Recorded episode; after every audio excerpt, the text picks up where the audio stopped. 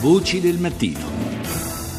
È da una crisi che potrebbe risolversi appunto in Iraq e in Siria ad una crisi ancora in fase fluida e incerta, anche se a un livello diverso di tensione, quella in Nord Corea, sospesa diciamo tra il rischio di uno scontro catastrofico, eh, catastrofico e spinte verso un tentativo negoziale. Ne parliamo con Francesca Frassinetti, ricercatrice dell'Osservatorio Asia dell'ISPI, l'Istituto per gli Studi di Politica Internazionale. Buongiorno, dottoressa dottoressa Frassinetti. Buongiorno a lei e agli ascoltatori. Allora, dottoressa, il lancio il 4 luglio scorso, proprio in coincidenza tra l'altro con la festa d'indipendenza americana, del primo missile balistico intercontinentale nord- nordcoreano si è battuto in primis sul G20 di eh, Amburgo ehm, e la domanda appunto che ci poniamo è qua, da una parte quanto è pericolosa ora la Nord Corea, dall'altra quanto eh, può essere eh, risoluta la risposta americana. D'altra parte durante la guerra fredda ci si chiedeva appunto se gli Stati Uniti avrebbero rischiato per così dire, uno strike sovietico su Los Angeles per difendere l'Europa. Ora ci si chiede se eh, rischierebbero Anchorage, diciamo, come possibile bersaglio dei missili eh, nordcoreani in Alaska per salvare Seoul. Eh, Trump ha fatto capire, insomma, ehm, al G20 di Hamburgo di essere pronto a questa eventualità. Lancio del 4 luglio scorso sicuramente non ha colto la comunità eh, internazionale di sorpresa.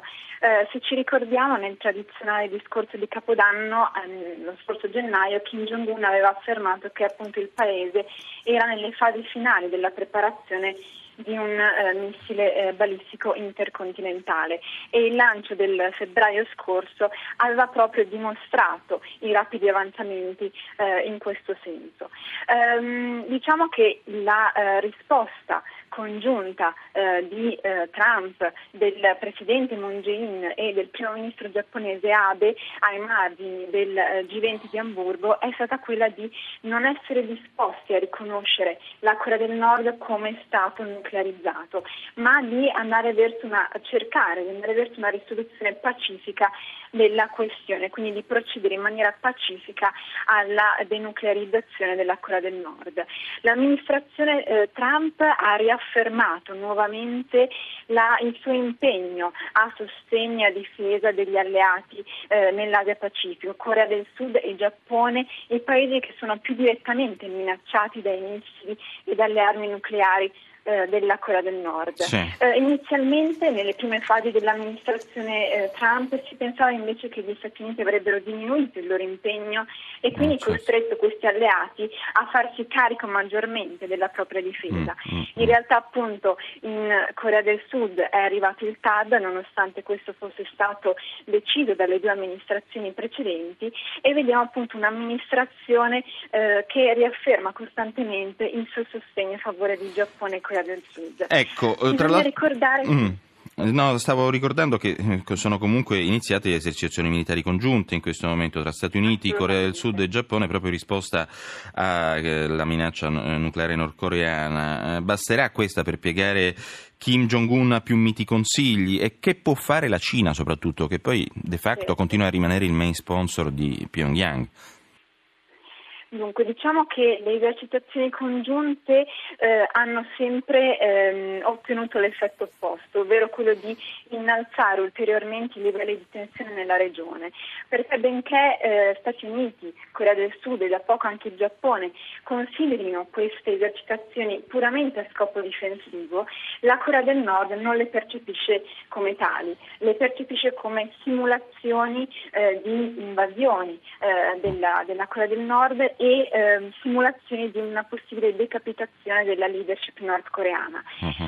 Da questo punto di vista, proprio perché a seguito, in concomitanza delle tradizionali esercitazioni congiunte, Pyongyang eh, esercita ulteriori provocazioni, la proposta di Russia e Cina proprio all'indomani del lancio del 4 luglio è stata quella di chiedere eh, a Washington, eh, Seul e Tokyo una sospensione delle esercitazioni militari congiunte in cambio di una moratoria a ulteriori lanci missilistici e test nucleari da parte della Corea del Nord, proposta che il segretario di Stato Tillerson ha subito accantonato, proprio a causa del dell'avanzamento attuale mm. dei, eh, insomma, dei programmi non programmi convenzionali nordcoreani.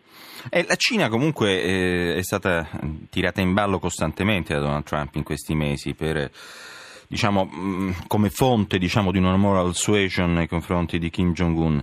Al tempo stesso però l'interscambio commerciale è stato fatto notare dagli Stati Uniti tra eh, Nord Corea e Cina eh, è aumentato del 40%, quindi sa, eh, nonostante l'irritazione manifestata da Pechino nei confronti del partner nordcoreano per certe alzate di testa, definiamole così, beh, insomma, in qualche modo... Eh, Mm, Xi Jinping finora diciamo in qualche modo ha garantito comunque Kim Jong-un.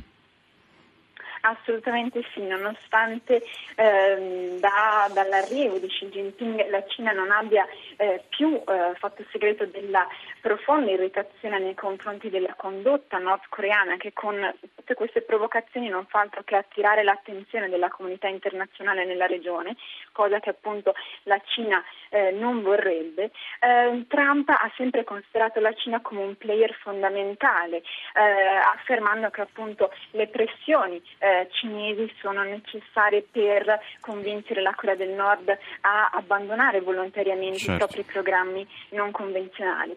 Eh, di fatto però eh, la, in, diciamo che il capitale politico eh, cinese nei, sulla Corea del Nord negli ultimi anni è profondamente diminuito, benché a livello finanziario la Cina resti comunque responsabile per circa il 90% del commercio poco, eh? estero di Pyongyang. Non è poco e diciamo però che nonostante il sostegno cinese alle risoluzioni, alle ultime risoluzioni sì. delle Nazioni Unite, ehm, la Cina non sarà disposta a eh, mettere in ginocchio il regime di Pyongyang. Insomma, l'importanza sì. Di questo eh, stato cuscinetto che separa la Cina dalle truppe statunitensi in Corea del Sud resterà ancora fondamentale. Grazie, grazie a Francesca Frassinetti, ricercatrice ISPI dell'Osservatorio Asia.